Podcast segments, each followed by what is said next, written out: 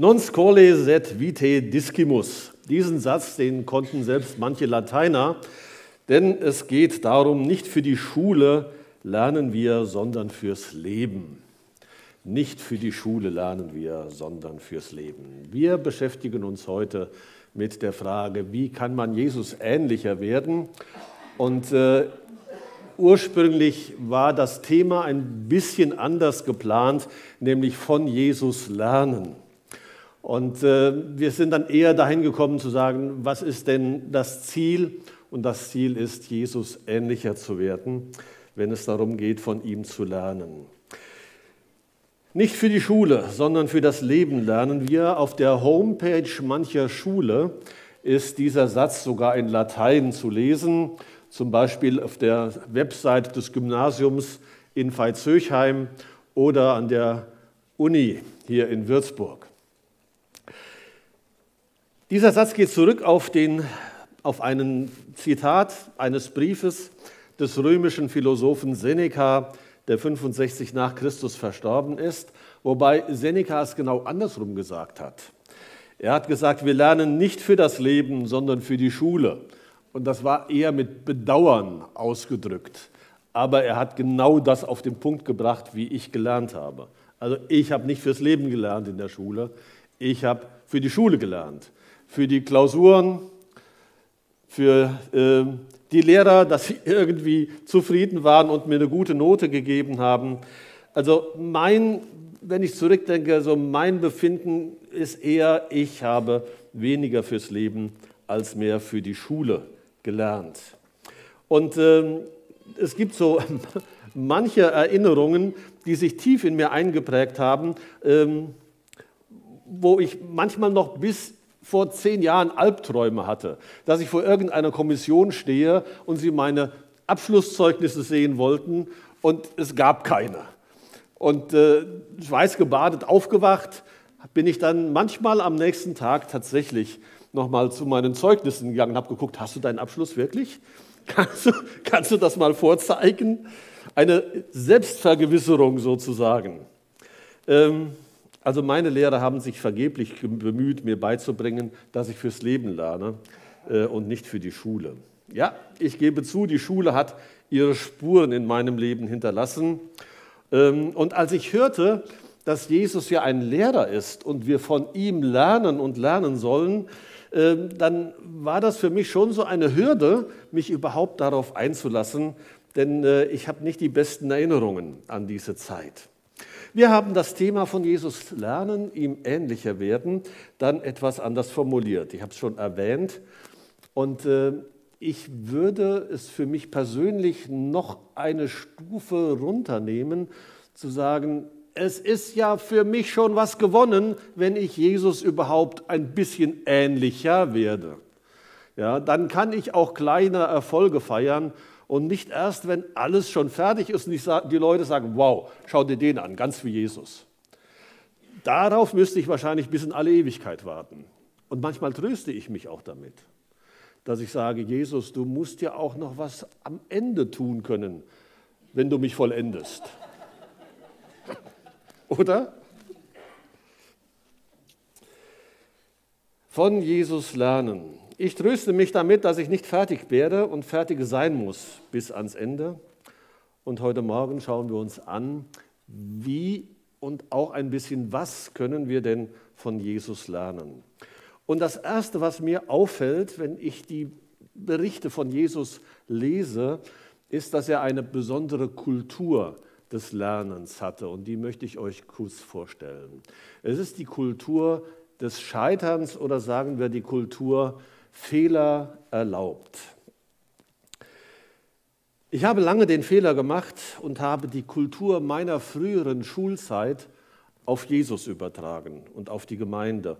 Und gesagt, so muss das sein. Du musst also lernen, ähm, so wie du in der Schule gelernt hast. Und ich fand das tatsächlich, als ich zum Glauben an Jesus kam und ja dann auch lernen wollte, unheimlich anstrengend. Ich habe es geliebt, in der Bibel zu lesen, zu schauen, wie Jesus gelebt hat, aber dann habe ich gemerkt, ich kam in diesem Bemühen, Jesus ähnlicher zu werden, immer wieder an meine Grenzen. Da wollte ich doch ein geduldigerer Mensch werden. Und dann ist wieder die Ungeduld mit mir durchgegangen. Und das ist immer und immer wieder passiert, manchmal auch ohne wirklichen Lernerfolg. Manchmal bin ich wieder Schritte zurückgefallen, wo ich mir gesagt habe, Jesus ist unheimlich anstrengend. Und irgendwann kam ich sogar zu diesem Punkt, dass ich es satt hatte und mir und Jesus sagte, Jesus, wenn du mich verändern willst, dann erwarte nicht von mir, dass ich etwas dazu beitrage, denn das geht immer schief. Als ich anfing zu begreifen, dass Jesus irgendwie anders ähm, lehrt in einer anderen Kultur, da ist mir so manches ähm, bewusst und deutlich geworden. Und ich muss zur Ehrenrettung meiner früheren Lehrer auch sagen, es gab da auch Lichtblicke. Es gab Lehrer und Lehrerinnen, ähm, bei denen ich auch im Nachhinein sagte, ich bin dankbar, dass ich euch kannte und hatte, so ähnlich wie Reinhard May in einem seiner Lieder einmal singt. Äh, da ging es um seine Lehrerin, die ihn so durchgebracht hatte durch die Zeit. Und das singt er, verzeihen Sie, doch aus Dankbarkeit erlaube ich mir das Du. Ich grüße dich hochachtungsvoll, Charlotte. Kennt jemand dieses Lied? Das, also das müsstet ihr euch wirklich mal anhören. Ähm, da arbeitet er so seine Schulzeit auf und äh, finde ich sehr, sehr schön, wie er das macht. Während ich noch Ohrfeigen von meinen Lehrerinnen und Lehrern in der Grundschule bekommen habe, kann ja auch an mir gelegen haben, aber ähm, das, hat jemand Schläge in der Schule bekommen von euch? Eins, zwei, drei, vier, oh doch fünf, sechs, sieben Leute, die sich hier bewusst melden. Hallo Leidensgenossen. Äh, wüsste ich jedenfalls nicht, dass Jesus seine Jünger geschlagen und durch die Prüfungen geprügelt hätte. Prüfungen gab es schon, jede Menge, auch bei Jesus. Zum Beispiel bei der Speisung der 5000. Da fragt Jesus seine Jünger ganz bewusst, wie kriegen wir denn die viele Leute satt? Und die Jünger rechnen und überlegen und sagen, na, das reicht nie, was wir haben. Und dann sind es ein paar Brote und ein paar Fische und sie lernen, was da passiert, wenn dieser Jesus mit ins Boot ist, kommt und wenn geteilt wird. Oder Petrus mitten im Sturm auf dem See Genezareth mit seinen äh, Mitschülern und äh, in einem Riesensturm. Und dann sehen sie Jesus auf sie zukommen, wie er auf dem Wasser geht. Und dieser Petrus ruft ihm dann zu, Jesus, wenn du das bist, dann sag mir, dass ich auf dem Wasser zu dir kommen soll. Und dann sagt ihm Jesus, komm. Und Petrus geht ihm entgegen. Die Lernerfolge in all dem blieben nicht aus. Aber was gab es da eigentlich zu lernen? Doch nicht, wie man auf dem Wasser läuft. Hat es von euch mal jemand probiert? Ich bin immer untergegangen. Und doch auch nicht, wie man mit zwei Fischen und fünf Broten 5000 Menschen satt macht. Habt ihr das mal probiert? Was also gibt es zu lernen bei diesem Jesus? Jedenfalls geht es nicht darum, ihn zu kopieren. Es geht nicht darum, ihn in irgendeiner Form so äußerlich oder wie auch immer so äh, in, in, seinen Einzelheiten ähm, äh, zu, zu kompensieren oder ins Leben reinzunehmen, sondern die großen Linien wahrzunehmen. Ich las jetzt vor kurzem, ähm, da möchte eine Amanda Ahola, ich weiß nicht, wer sie kennt, kommt aus Finnland, ihrem Idol der Barbie-Puppe ähnlicher werden und hat zig Operationen über sich ergehen lassen, mittlerweile schon lebensbedrohlich. In der letzten OP ist sie kollabiert und kann es nicht lassen, hat schon über 40.000 Euro in solche äh, Operationen hineingesteckt. Also das ist nicht damit gemeint, wenn es darum geht, Jesus ähnlicher zu werden. Es geht nicht darum, mit irgendwelchen Sandalen herumzulaufen oder mit langen Haaren und einem langen Gewand und über den See Genezareth zu laufen.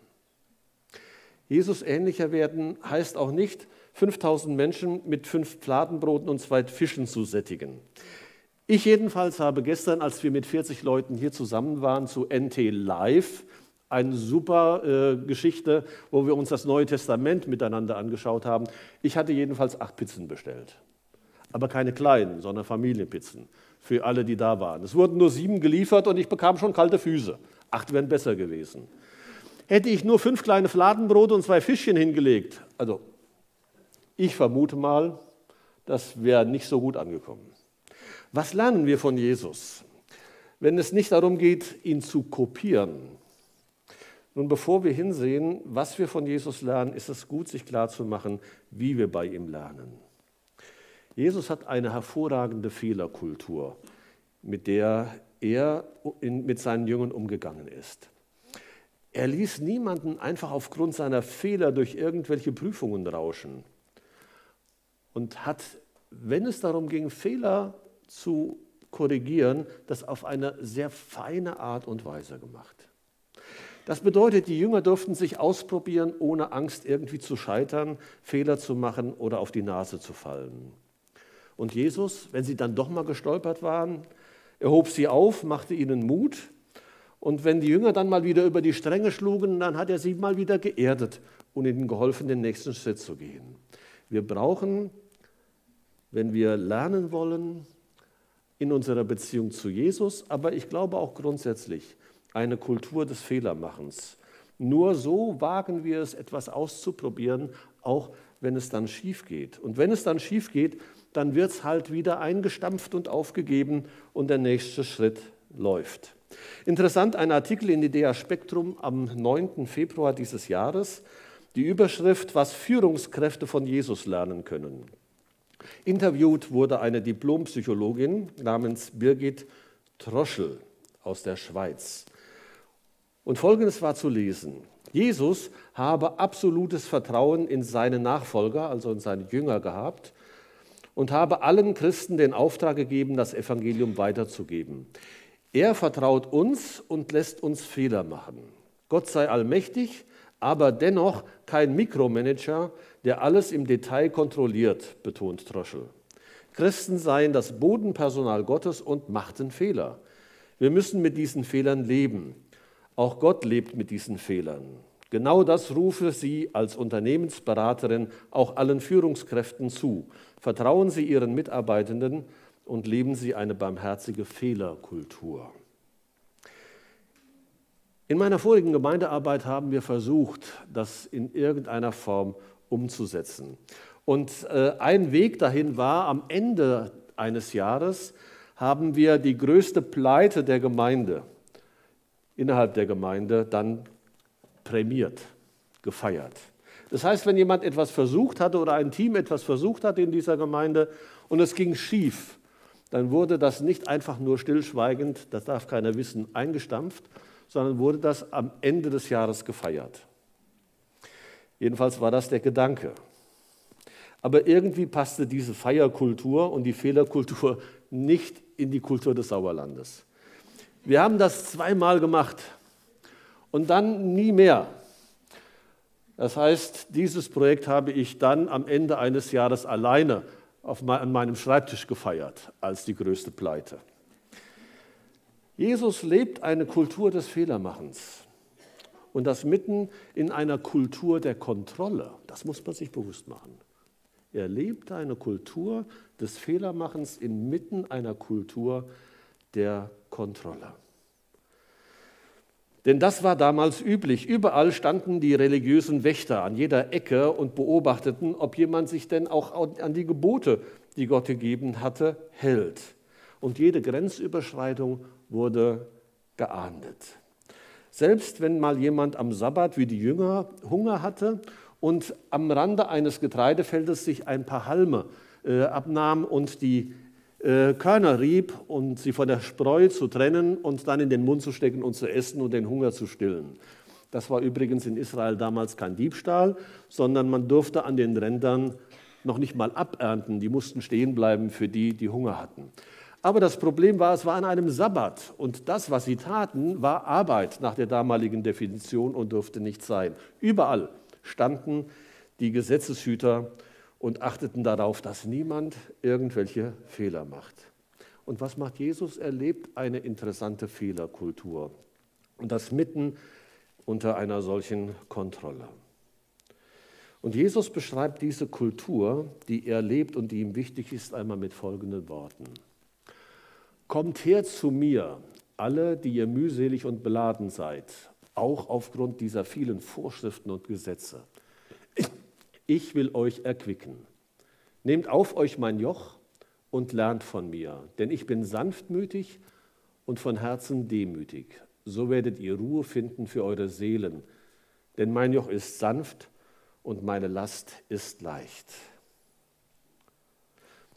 Und ja, ich wünsche mir auch in unserer Gemeinde noch mehr von dieser Kultur, wo Menschen erquickt werden, wo sie von Jesus lernen, sanftmütig, demütig und mit einer Kultur, dass auch etwas schiefgehen kann.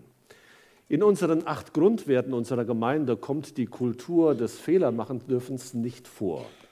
Aber ich habe mir siebte, äh, den siebten Wert einmal herausgenommen. Da ahnt man etwas davon. Kreativ ist einer unserer Werte. Und da heißt es, wir geben Raum für Ideen und dürfen auch neue Wege entdecken und ausprobieren. Und in dem Ausprobieren steckt auch, das kann auch mal schiefgehen. Und dann wird dir nicht der Kopf abgerissen. Wenn es also darum geht, etwas zu lernen, braucht es eine Kultur, in der Fehler gemacht werden können. Das war das eine. Das andere, es braucht auch Vertrauen. Das ist etwas, was auffällt und Jesus immer wieder betont. Vertraut mir. Das fällt bei unseren Bibelübersetzungen häufig nicht auf, weil dieses Wort aus dem Griechischen ins Deutsche meistens mit Glaube übersetzt wird. Aber es geht um nichts anderes als um dieses Vertrauen zu Jesus. Jesus zu vertrauen. Für mich, denke ich, eine der wichtigsten Voraussetzungen, um überhaupt lernen zu können. Und dazu lädt Jesus ein. Ganz konkret zum Beispiel bei dem Ereignis, was ich vorhin erzählt habe, als Petrus auf dem See Genezareth Jesus entgegengeht und das schief geht und er geht unter. Und äh, dann sagt Jesus nicht zu ihm, Petrus, du Totalversager, Note 6 setzen oder lässt ihn da gleich abgluckern, sondern er sagt zu ihm, sofort streckte Jesus ihm die Hand entgegen, hielt ihn fest und sagte, vertraust du mir so wenig, Petrus? Warum hast du gezweifelt? Da spürt man die Sehnsucht Jesu, wenn du etwas von mir lernen willst, wenn du mir ähnlicher werden willst, dann braucht es dieses Vertrauen, Petrus. Wenn nicht also von Jesus, wenn du etwas von Jesus lernen möchtest, ihm ähnlicher werden willst, dann brauchst du Vertrauen zu ihm. Deshalb wirbt Jesus darum. Anhand einer ganz anderen Geschichte in Johannes 4, die werde ich mit euch jetzt noch ein bisschen durchgehen, möchte ich versuchen, so ein paar Punkte zu reflektieren, wie und was man von Jesus lernen kann. In Johannes 4 wird berichtet von einer Frau in Samarien. Samarien war ein Gebiet zwischen Judäa und Galiläa, Judäa im Süden Israels, Galiläa im Norden und Samarien so dazwischen. Und man hatte so in Israel ein gespaltenes Verhältnis zu den Menschen, die dort wohnten. Ähm, Sie legten die Gebote ein bisschen anders aus. Man nannte sie auch die Samaritaner so ein bisschen als Schimpfwort. Ähm, ein frommer Jude vermied es, mit ihnen Kontakt zu haben. Und man nahm, wenn man vom Norden von Galiläa nach Judäa pilgerte, zum Tempel nach Jerusalem lieber einen Umweg in Kauf, als durch Samarien hindurchzuziehen. Da habt ihr so ein kleines Gespür, so eine kleine Ahnung, wieso das die Beziehung an dieser Stelle war. Und Jesus reist durch Samarien hindurch und begegnet an einem Brunnen einer Frau und beginnt ein Gespräch mit ihr, das wir uns gleich noch etwas näher anschauen. Da heißt es dann äh, in Johannes 4:21, da antwortet Jesus, Frau, du kannst mir vertrauen. Also dieses Stichwort des Vertrauens wird uns immer wieder jetzt auch heute nochmal beschäftigen. Die Zeit kommt und sie ist schon da, wo ihr weder auf diesem Berg noch in Jerusalem dem Vater eure Anbetung bringt. Das war so ein Streitpunkt äh, zwischen den Samaritanern und den Juden. Äh, wo dürfen wir überhaupt anbeten? Nur in Jerusalem oder auf, der, auf dem Berg Garizim. Und Jesus lädt dieser Frau wiederum ein, Frau, du kannst mir vertrauen. Das ist so ein Kernsatz, wenn es darum geht, von Jesus zu, äh, zu, zu lernen. Ähm, wenn du dich fragst, ob Jesus vertrauenswürdig ist, dann würden die Jünger sagen, ja, auf jeden Fall. Er ist vertrauenswürdig, weil er sich für uns hingegeben hat. Er ist für uns in diesen Riss getreten, der entstanden ist zwischen Gott und uns aufgrund unserer Schuld, aufgrund unseres Verhaltens, aufgrund unseres Misstrauens. Und dieser Jesus hat sich aufgeopfert für uns. Er hat uns diese Tür geöffnet, zurückzufinden, zurückzukommen zu dem Vater im Himmel. Ja, dieser Jesus ist vertrauenswürdig. Das hätte jeder Jünger damals unterschrieben. Und wenn du von Jesus lernen willst, dann musst du dir diese Frage stellen. Willst du ihm vertrauen? Kannst du ihm vertrauen? Davon hängt am Ende ab, ob du mit ihm und von ihm lernst. Denn bei ihm geht es wirklich darum, dass du fürs Leben lernst und nicht für ihn, dass er dich irgendwie benoten kann. Es geht darum, dass dein, dein Leben am Ende und nicht nur am Ende an einem guten Ziel ankommt. Und erst wenn wir in Jesus diese Liebe Gottes erleben und erkennen, wenn wir ihn, jetzt kommen so ein paar theologische Schlagwörter, ähm, wenn wir ihn als Herrn, als Heiland, als Erlöser äh, für uns persönlich kennengelernt und angenommen haben, ihm unser Leben anvertraut haben, dann kann dieser Prozess beginnen, ihm ähnlicher zu werden. Denn dann wissen wir, was wir tun und warum wir es tun. Ansonsten laufen wir Gefahr, Jesus nur zu kopieren, ihn nachzumachen. Aber das ist noch nicht gelernt. Es ist noch nicht zu unserem Wesen und zu unserem Charakter geworden. Deshalb frage dich, ob du diesem Jesus vertrauen kannst. Und wenn du merkst, da ist etwas zwischen dir und diesem Jesus, dann hast du die Möglichkeit, zu ihm zurückzufinden. Ähm, der Tübinger Theologe Hans-Joachim Eckstein hat das einmal sehr schön gesagt. Mögen wir uns auch tausend, ich habe das glaube ich sogar für euch mitgebracht, ja, mögen wir uns auch tausend Schritte von Gott weg entfernt haben, so bedarf es dank der Liebe Gottes nicht mehr als eines einzigen Schrittes, um zu ihm zurückzukommen. Gott ist nicht mehr, nicht weiter weg als ein Gebet. Und deshalb geht es nicht darum, ihn zu kopieren, sondern von ihm zu lernen, ihn zu kapieren. Als in Deutschland und im deutschsprachigen Raum zum ersten Mal die Willow Creek Church äh, bekannt wurde und auch die entsprechenden Tagungen, da haben viele gesagt, so wollen wir Gemeinde bauen. Und viele haben es kopiert. So wie Willow Creek ihre Gemeinde aufgezogen hat, so haben sie es in ihrer Gemeinde gemacht. Und viele waren am Ende frustriert und haben gesagt, warum haben wir nicht die gleichen Erfolge? Weil man es einfach nur kopiert hatte und nicht in unsere Kultur, in unser Leben, in unsere Zeit übersetzt. Darum geht es, wenn wir von Jesus lernen wollen, ihn nicht einfach kopieren, sondern ihn kapieren. Und was lernen wir denn jetzt, wenn es eine Kultur des Fehlermachens bei ihm gibt, wenn es Vertrauen zu ihm gibt? Zwei Dinge nennt er in Matthäus 11, denn ich bin sanftmütig und von Herzen demütig.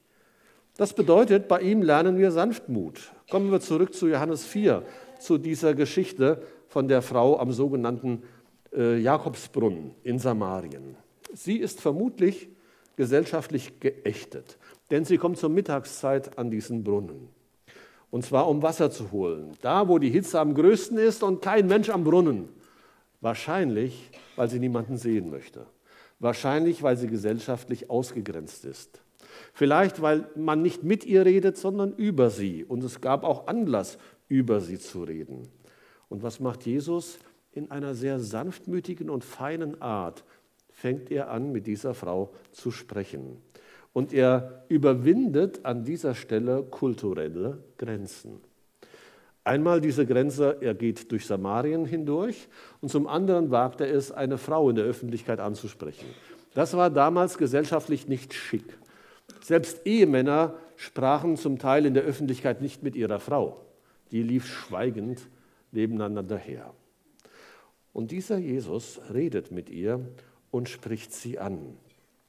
Und das überrascht die Frau selbst und er bittet sie um Wasser.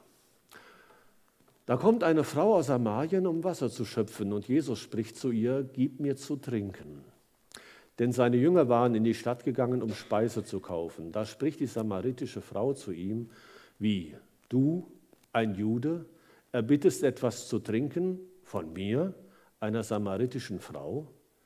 Denn die Juden haben keine Gemeinschaft mit den Samaritern. Das ist die Erklärung, die dann nachgeschoben wird.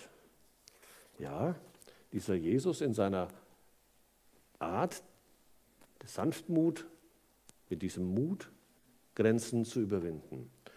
Und dann spricht Jesus mit ihr über die Quelle des Lebens. Die Frau lässt sich darauf ein. Aber äh, dahinter steckt am Ende, und das kommt dann in diesem Gespräch auch zutage, eine tiefe Sehnsucht dieser Frau zutage. Und das Gespräch entwickelt sich immer auf eine tiefere Ebene. Und das kann nur gehen, a, wenn Vertrauen da ist und b, wenn sich da jemand sehr sanftmütig in mein Leben hineinwagt. Und das tut Jesus. Spricht die Frau zu ihm, Herr, gib mir doch dieses Wasser, von dem du sprichst, damit mich nicht dürstet und ich nicht hierher kommen muss, um zu schöpfen. Denn Jesus hat davon gesprochen, dass er Lebenswasser gibt. Spricht er zu ihr, geh hin, ruf deinen Mann und komm wieder her. Und die Frau antwortete und sprach zu ihm, ich habe keinen Mann. Und Jesus spricht zu ihr, du hast richtig gesagt, ich habe keinen Mann, denn fünf Männer hast du gehabt und der, den du jetzt hast, ist nicht dein Mann. Das hast du recht gesagt. Die Frau spricht zu ihm, Herr, ich sehe, dass du ein Prophet bist. Da gibt es einen wunden Punkt im Leben dieser Frau. Und Jesus tastet sich langsam da hinein. Denn sie kann nur heil werden, wenn er als der, sagen wir, Heiland daran kann und sie ihn da heranlässt, wenn das ans Licht darf. Viele meinen, diese Frau hat die ganzen Männer verschlissen. Also so ein leichtes Leben geführt und die Männer äh, haben es mit ihr einfach nicht ausgehalten unter ihr. Das mag so gewesen sein. Wenn man das so sieht, dann wird sie immer wieder auch in der Theologie als die Sünderin bezeichnet. Was aber, wenn es ganz anders war? Damals konnte sich nämlich eine Frau nicht von ihrem Mann scheiden lassen. Das ging nur vom Mann aus. Und das war möglich, wenn er mit ihr nicht mehr zufrieden war. Sei es, dass das Essen angebrannt war, sei es, dass sie ihm nicht mehr gefiel. Dann hatte er die Möglichkeit, einen Scheidebrief zu äh, schreiben und sie in die Wüste zu schicken. Und sie als alleinstehende Frau hatte kaum eine Chance, sich beruflich in irgendeiner Form etwas zu verdienen. Das heißt, sie wurde aus ihrer Not heraus quasi wieder in die Arme anderer Männer hineingetrieben und wieder ausgenutzt, wieder benutzt, wieder ein Scheidebrief, wieder davongejagt. Fünfmal. Und irgendwann hat sie vermutlich den, den Mut zum Leben verloren und auch das Vertrauen in Menschen und lebte dann mit einem Mann so zusammen. Damals gesellschaftlich geächtet. Und Jesus wagt sich ganz vorsichtig in diesen Lebensbereich hinein. Und seine Absicht ist, die Frau aus ihrem Scheitern und aus ihrem Loch herauszuholen. Und am Ende ist sie von dem Ganzen so beeindruckt, dass sie zurückläuft in die Stadt und den Menschen erzählt, kommt raus an diesen Brunnen und lernt diesen Menschen kennen, der mir alles gesagt hat. Offensichtlich hat sie eine tiefe innere Befreiung erlebt. Und die, die gesellschaftlich geächtet war, kommt plötzlich wieder in Kontakt mit den Menschen in der Stadt, spricht mit ihnen, lädt sie ein und es wird berichtet, dass viele zu Jesus gekommen sind und viele an ihn glaubten. Jesus hat sich in einer sanften und in einer mutigen Art Schritt für Schritt in das Leben dieser Frau hineingetastet. Was wir von Jesus lernen, Sanftmut. Und was wir von Jesus lernen, Demut. Ja, das hat er gesagt, ich bin von Herzen demütig. Und wenn man diesen Bericht in Johannes 4 liest, dann spürt man etwas von der Demut Jesu. Denn von jüdischer Seite ging damals eher der Hochmut aus. Wir sind was Besseres als die, die in Samarien wohnen. Und deshalb machen wir einen Bogen um sie herum und wir schauen von oben auf sie herab. Und wir akzeptieren auch nicht ihre Schriftauslegung, obwohl sie auch das Alte Testament gelesen haben. Und wir akzeptieren auch nicht ihren Berg der Anbetung, wo sie Gott die Ehre geben. Von oben nach unten. Jesus begegnet dieser Frau in einer großen Demut. Und das kann man von Jesus lernen. Er stellt sich auch nicht einfach dahin und sagt, ich bin der Messias, du musst einfach nur an mich glauben, sondern auch da tastet er sich demütig langsam vor. Bis dahin, dass die Frau selber plötzlich erkennt, wer dieser Jesus ist. Da spricht die Frau zu ihm, ich weiß, dass der Messias kommt, der da Christus heißt. Wenn dieser kommt, wird er uns alles verkündigen. Und dann kommt erst, dass Jesus sagt, ich bin's, der mit dir redet.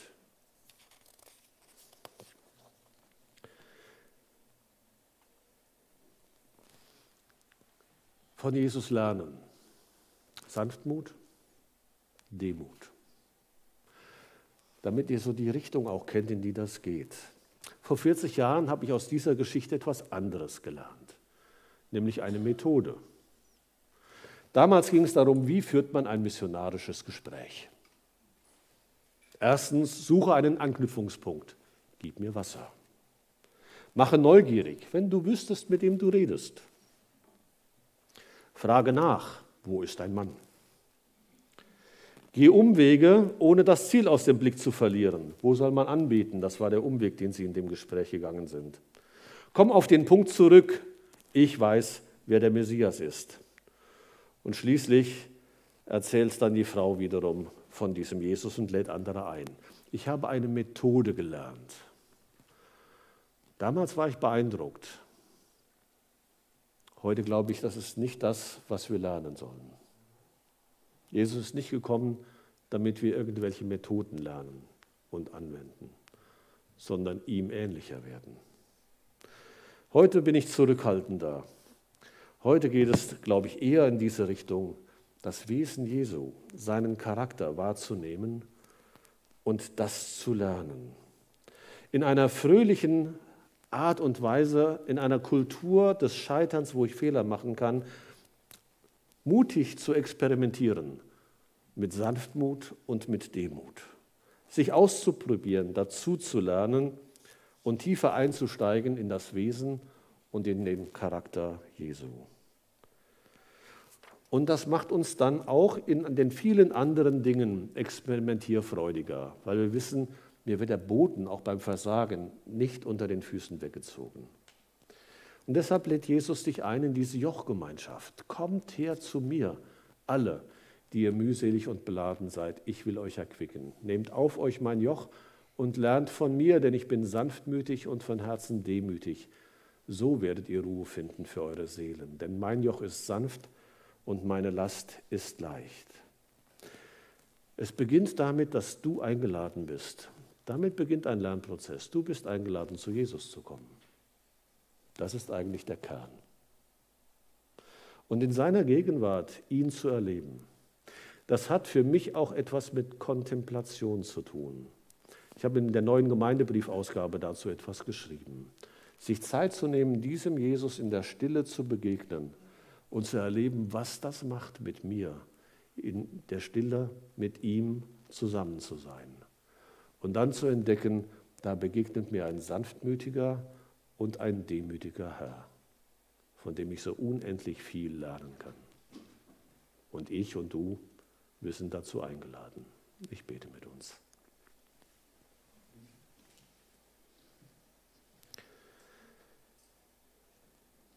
Herr Jesus Christus, ich will dir von Herzen danken, dass mancher so seinen Angstschweiß, wenn es darum geht, von dir zu lernen, von der Stirn wischen kann.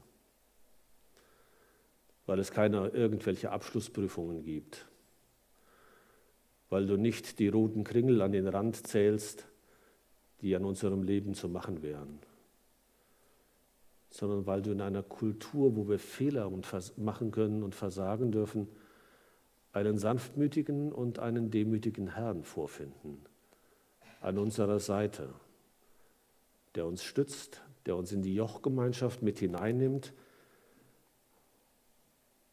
und an dessen Seite wir lernen dürfen.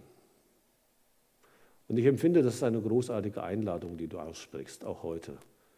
Und wir dürfen darauf antworten, ja, Jesus, verändere du mein Leben. Mach mich dir ähnlicher. Und lass mich in der Beziehung und in dem Vertrauen zu dir wachsen. Und mach mich mehr und mehr zu einem Menschen, der sanftmütig und demütig mit sich selbst und mit anderen umgehen kann. Amen.